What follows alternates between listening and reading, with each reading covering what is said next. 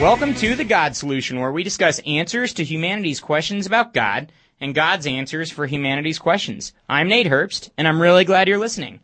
This morning, we're going to talk about a topic that a lot of times we don't like to talk about, and that's the topic of hell.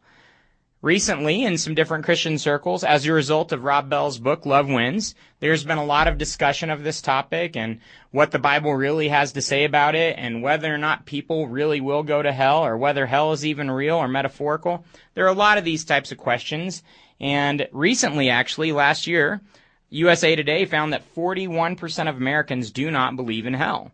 So I thought it'd be interesting to take this show today and talk about the issue of hell and what the Bible really says about this topic. Bob Marley, I think it was, said that we are not physical beings having a spiritual experience, but spiritual beings having a physical experience. That's very, very true. We're all spiritual beings that the Bible says were created to live forever. This earth, the way it is now, is not our final destiny. So what does the Bible really have to say about hell? The Bible tells us that man is destined to die once and after that to face judgment. That's in Hebrews chapter 9. Going to his eternal home, quote unquote. That's found in Ecclesiastes 12:5. I'll use a lot of scripture this morning, so bear with me if you're not familiar with that or if you're not used to hearing a lot of scripture, but I really just want to go straight back to the Bible and see what it really says about this issue of hell. Matthew 25:46 describes hell as a place of eternal punishment and it also describes heaven as a place of eternal life. And the place of eternal punishment will be a place of eternal fire, Matthew 18:8, where people will be tormented with fire and brimstone forever and ever, and they will have no rest day or night. Revelation chapter 14 verses 10 through 11. So the picture that we're getting of hell is not a good picture at all. This place of eternal life, heaven, will be a place of eternal blessings, and we're actually going to talk about that next week. And it's going to be a place of eternal pleasures at God's right hand.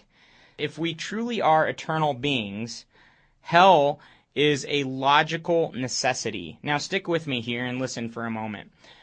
God has to, by definition, be perfect. If he was not perfect, he would not be God. He is the standard by which all other things are measured.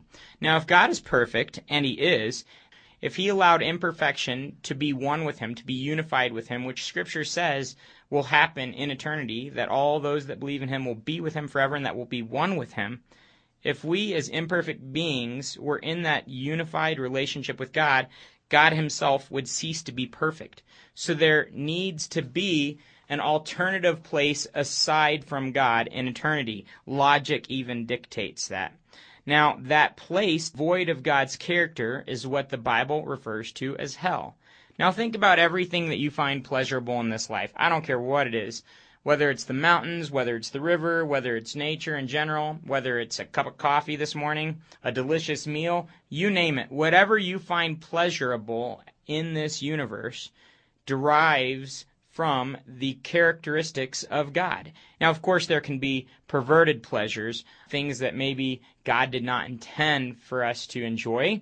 I'm thinking maybe heroin, for example, but we've kind of tried to manipulate what God gave us for our enjoyment and came up with something that really hurts us in the long run. If there is eternity for all people, and if we are not perfect, then we can in no way be with a perfect God for all of eternity. That would be logically impossible. So hell will be a place absent of his attributes for any imperfect being. So it's not just for really, really bad beings, but any being that is imperfect. Hell will be the complete absence of God, a place of all the worst pain, loss, agony, suffering, sadness, loneliness, fear, depression, and torment that anyone has ever experienced or imagined, and then multiplied exponentially and completely absent of all comfort, reprieve, and everything good. It does not sound like a very good place, but again, it's both scripturally discussed and logically mandated. So there are a lot of different perspectives on hell. The first perspective on hell is hating hell. Now, if you don't hate hell, you're ignorant about it because what I just discussed is a very, very, very, very, very disgusting picture, and it sounds terrible. And if you don't hate that, then there's something wrong with you. If you don't hate pain and depression and torment and sadness and loneliness, there's something terribly wrong with you. I'm really glad that you don't love the idea of hell. If you did, you'd be a monster. We all intrinsically hate the concept of hell, and we don't want to think of anyone potentially going to a place like that. I hate hell. If you hate hell, you're in good company because God hates hell. That's why he sent Jesus, literally to die in our place so that no one would have to go to this place called hell. In Matthew 16:18, we're told, I will build my church and the gates of hell will not overcome it. Jesus himself was fighting against the gates of hell, saying that what he was doing on this earth was fighting directly against it, and that they would not overcome him. So if you hate hell, you're in good company. God hates it too. But here's another thing that you need to remember. Just because I hate something does not make it unreal. I hate cancer, I hate rape, I hate war, but all three of those things are happening on a daily basis on this planet. Just because I dislike something or just because I hate something does not make it any less real. And I think what a lot of people do is they say, I really hate the concept of hell, so it must not be true. Well, I wish we could do that with rape. I wish we could do that with poverty. I wish we could do that with hunger or with the fact that 25,000 children a day die of starvation. I wish I could just say, I don't like those things, so they're gone. In reality, we can't do that. My perspective does not change reality. So like it or not, those terrible things are real. What I can do though is be honest with the reality of things the way they are and do something to change it it is important to remember that instead of just pretending like something we hate doesn't exist, I should instead do something to change the reality of whatever it is I hate. In this case, hell. Some people try to say that eternity is used in a sort of sense in both the Hebrew and Greek that it could mean less than eternity. It could be a finite time period. Well, if we believe that about hell, then we would have to believe that also about heaven. In other words, there would not be any eternal life in heaven. The Greek word for eternal is aionios. And Greek expert W.R. Inge says no sound Greek scholar can pretend that aionios means anything less than eternal. So the temporal perspective on hell, that it's just temporary, is extremely wrong.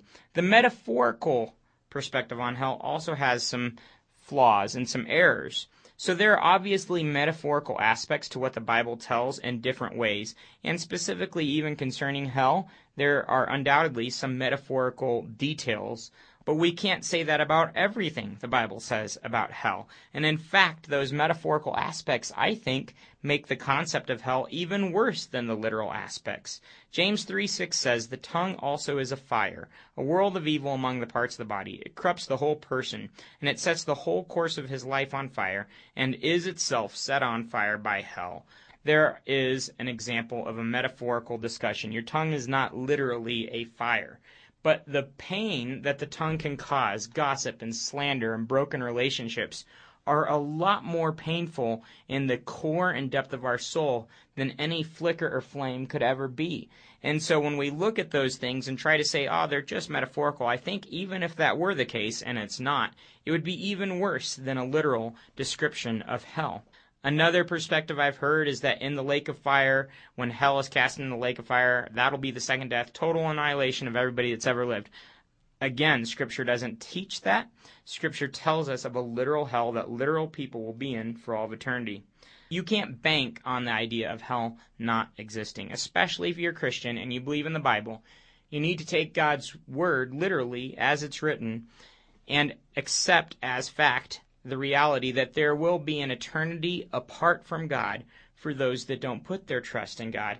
We can also rationalize it away. How could a good God allow it?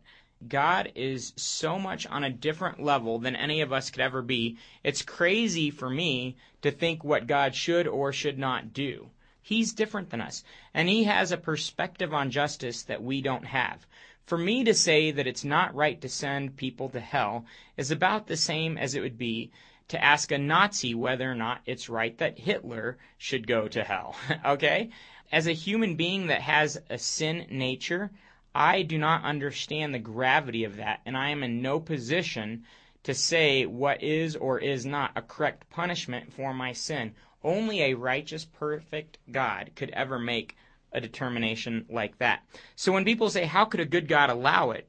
That's a crazy statement. I am not God. I am not perfect. I have no idea what He can and cannot allow, and why or why not that must be necessary. All right? So the perspective that hell is too bad a punishment is like allowing one murderer to decide whether or not the death penalty is just. So what does the Bible really say about hell? Hell was not created for humans, but for Satan.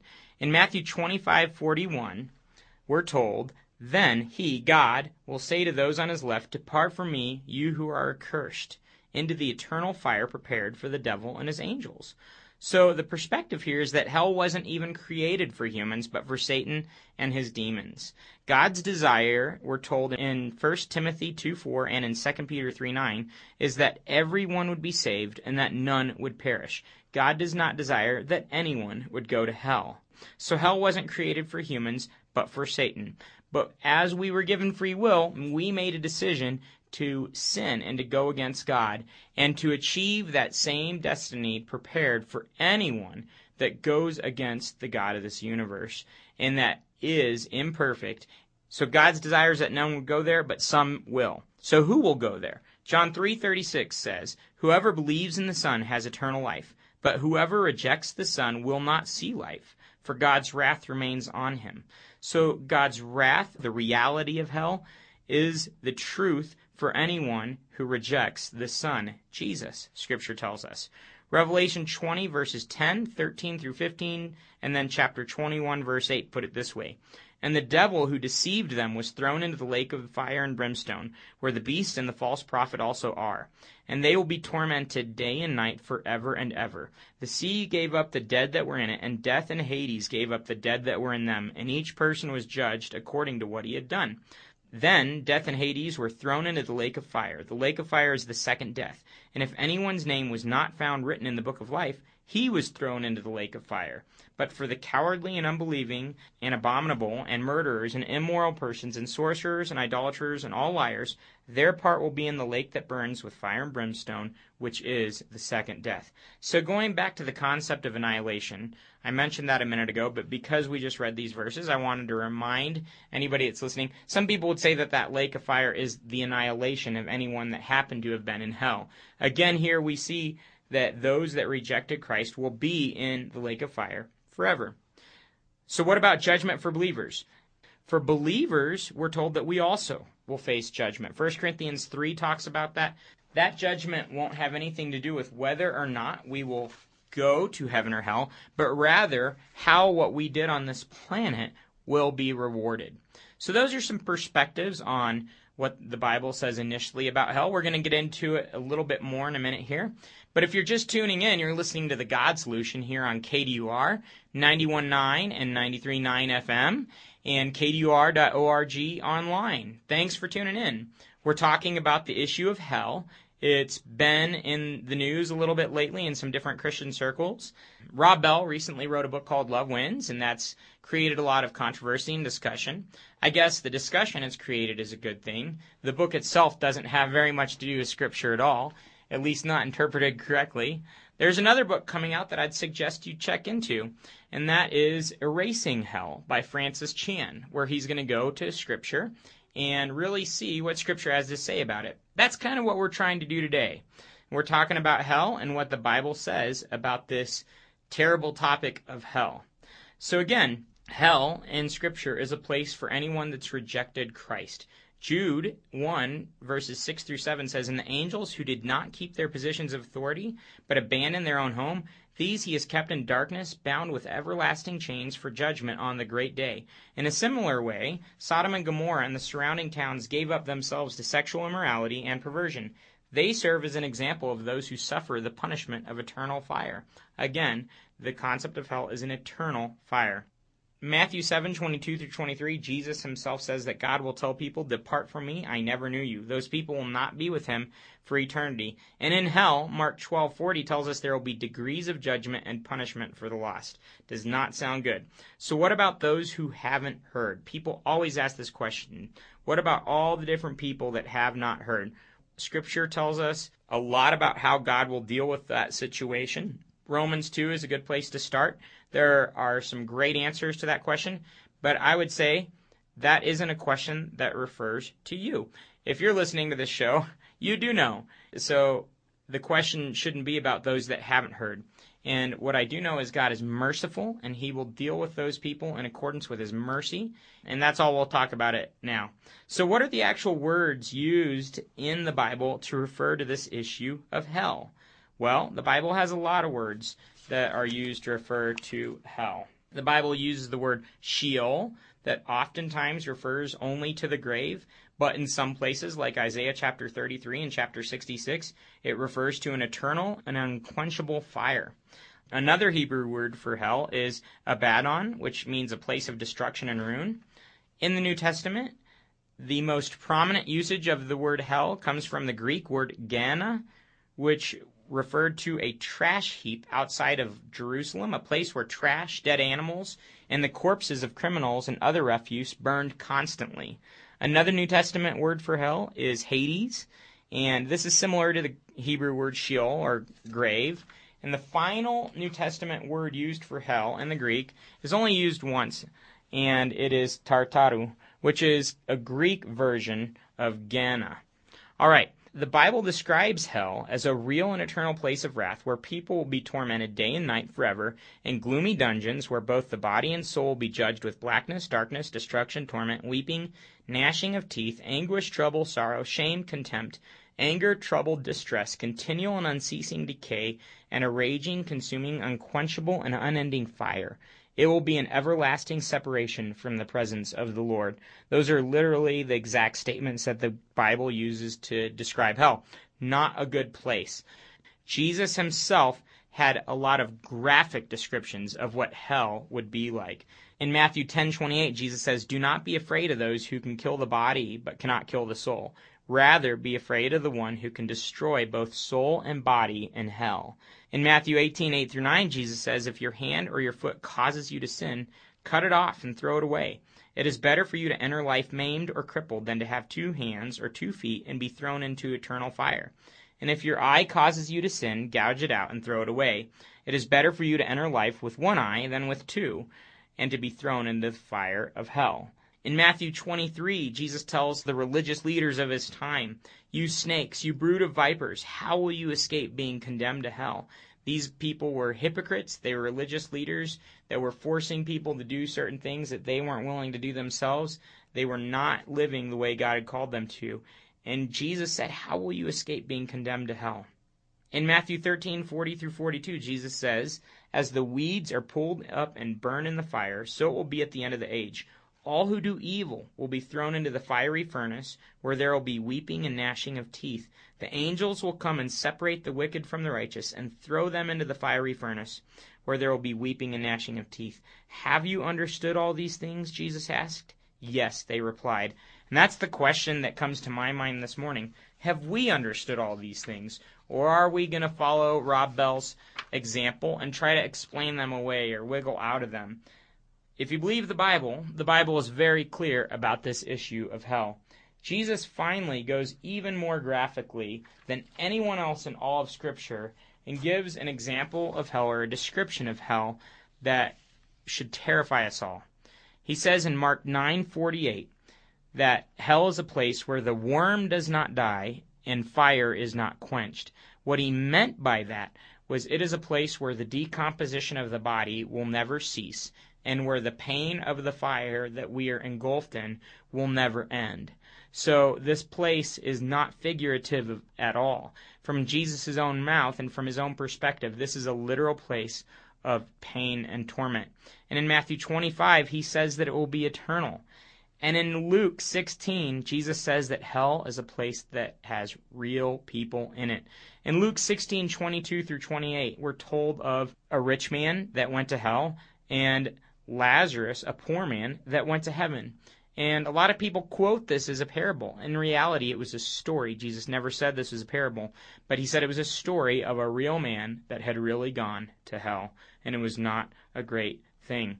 So, what's God's heart? Hell is terrible, and he's doing anything he possibly can to save people from hell. So, what is God's heart about this whole issue of hell? Well, heaven is talked about 25 times more often in the Bible than hell is. A lot of times growing up, I heard people say, the Bible talks a lot more about hell than it does about heaven. That's just flat out not true. Heaven is talked about 25 times more often in the Bible than hell. Eternal life is also mentioned 22 times as often as eternal punishment. So the Bible talks about heaven 25 times as often as it talks about hell, and it talks about eternal life 22 times as often as it talks about eternal punishment. So we can see in God's Word, the Bible, that God's heart is much more focused on heaven and on the eternity that people can spend with Him there. And He does not desire that anyone would perish and end up in hell. Even though some will, He does not desire that any would. The main idea is that God doesn't want anyone to perish, and He does want everyone to come to Him. That is the desire of His heart. And He is passionate about heaven, and He is passionate about saving the lost, and He is passionate about having a relationship with you. Now, let's think about Pascal's wager for a moment. And as I've debated atheists in the past, they always say, oh, it's a terrible proof for God.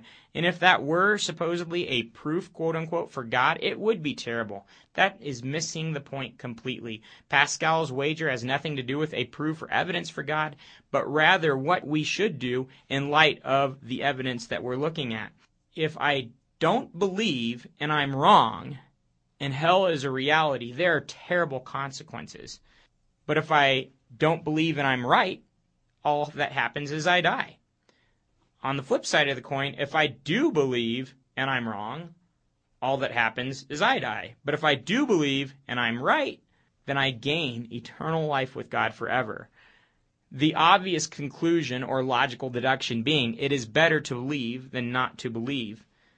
If there is any possibility whatsoever that hell is a literal place that people will go to for all eternity if they reject the Son of God, Jesus Christ, and what he did for us on the cross at Calvary, we should consider that as we consider his claims and evidence.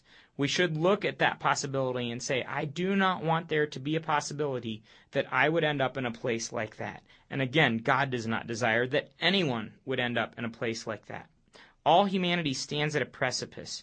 We are on the verge of entering eternity. Life is so short. 150,000 people die every single day. That's about two people every single second. The Bible tells me that God does not desire anyone to perish and to end up in hell. So, how should you respond to this if you already have a relationship with Jesus? Well, the Bible says that if you have a relationship with Jesus Christ, that you've already crossed over from death to life. That happened the moment you put your trust in Christ and asked Him to forgive you and to come into your life. So fear of hell should never cripple the believer. In fact, 1 John 4:18 says that perfect love drives out all fear because fear has to do with punishment. The obvious implication is that as a believer that loves God, you do not have any reason to fear his punishment. Okay, his discipline is a different issue that has nothing to do with hell. So walk in that security. You've already crossed over from death to life, right? You already have eternal life. That is your relationship with God. So walk in that security. Don't underemphasize the issue of hell and don't ignore it. A lot of people completely underemphasize hell. They pretend like it's not even an issue and I'm going to act and live my life like nobody I know will end up in that terrible place. There couldn't be a worse perspective to have on the flip side of the coin, we should not be fire and brimstone preachers. People don't typically come to God out of fear of hell. I need to come to God out of a true realization of my need for a Savior and the fact that He desires a relationship with me. So we need to quit sitting around wishing hell didn't exist and start doing something about it. In love, we need to have the right perspective that hell is real and I'm going to do everything I can to share the hope of eternal life in Christ with those around me. Jude 1 21 through 23 tells us to snatch others from the fire and save them. That is a good perspective for anyone that loves God. To be able to share with my friends and neighbors and coworkers and to tell them about the reality of what the Bible says in love so that I can then allow them to make a decision for Christ or against him. It's their decision, and I should not shove that down their throat. C.T. Studd put it this way Some wish to live within the sound of a chapel bell. I wish to run a rescue mission within a yard of hell. That should be our perspective. I'm going to do something about this. So for all you Christians out there, if you hate the idea of hell, so does God. Now do something about the reality of hell. Start sharing the good news of salvation, the good news of what Jesus did at the cross, and how he rose again on that third day with those around you. This should be a major motivator for us to share that good news. It shouldn't be the only reason, but it should be a major reason. This should focus us like it did Christ. Luke 19:10 says that Jesus came to seek and to save the lost. We need to stay focused on the big picture, not on small issues, right? We need to be focused on eternity. 2 Corinthians 4:18 says, "Fix your eyes on what is unseen, because what is unseen is eternal, but what is seen is temporary." I need to have an eternal perspective about this life. Now, how should you respond to this if you don't yet know Jesus? This shouldn't be your only motivator like we discussed before. In Romans 2 verses 4 through 5, we're told that it's God's kindness that leads us to repentance. So the concept of hell should not be the primary reason that I come to Christ, but rather a response to his love and a response to his kindness. I also shouldn't ignore the reality of what the Bible says about hell. In Hebrews 10, we're told that if we deliberately keep on sinning after we have received the knowledge of the truth, no sacrifice for sins is left, but only a fearful expectation of judgment and of a raging fire that will consume the enemies of God. Frightening stuff. You can know for certain today that you will spend eternity in heaven with Jesus by putting your trust in Him now. See, the Bible says very clearly that God loves you. He loves you so much that no words could describe the way He loves you. Once I shared that with somebody and they said, No, God hates me. And I said, No, God loves you no matter what you've done. And this man said, Oh, I think I've heard that before. Well, he's just really ticked off with me right now. And I said, No, he's not really ticked off with you right now. He is showing you kindness, and he loves you, and he desires that you would come into relationship with him and have the guarantee of an eternity with him in heaven forever. The problem is we are sinful. And again, like we mentioned before, God cannot tolerate sin. God cannot be in the presence of sinful people. And so something had to happen because that sin separated me forever from God. My sin and your sin separates us from God. Jesus became a man, God in human flesh, and he died on the cross. He took all of my sin, all of your sin, past, present, and future on himself so that anyone who puts their trust in him can have complete forgiveness of sin and stand perfect before God because of what he did, not because of what we did. So if you're listening today, I would ask you to make that step to say, Jesus, come into my life, forgive my sins. Make me the kind of person you want me to be. Be my Savior and Lord. And the moment you put your trust in Him and ask Him to come into your life, Scripture says that you can be certain you will live in eternity with Him in heaven and that you do not have to fear hell whatsoever. Now here's some good news to close with. In Revelation 1 verse 18, Jesus says, I am the living one. I was dead, and behold, I am alive forever and ever, and I hold the keys of death and hell. He is in control, guys. Let's tell the world the hope that we have in Jesus. We're told in Scripture that wide is the road that leads to destruction. But remember what God can do with wide roads. Remember how He intersected Paul's wide road and said, Come to me.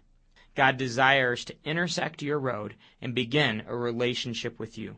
You can find all of our past shows on eternityimpact.blogspot.com. That's eternityimpact.blogspot.com.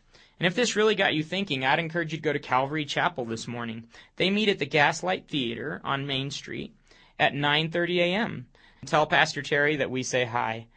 I'm Nate Herbst. Thanks so much for listening. Tune in next week to hear about a much better topic heaven. We're going to talk next week about heaven. Thanks for listening. Have a great Sunday.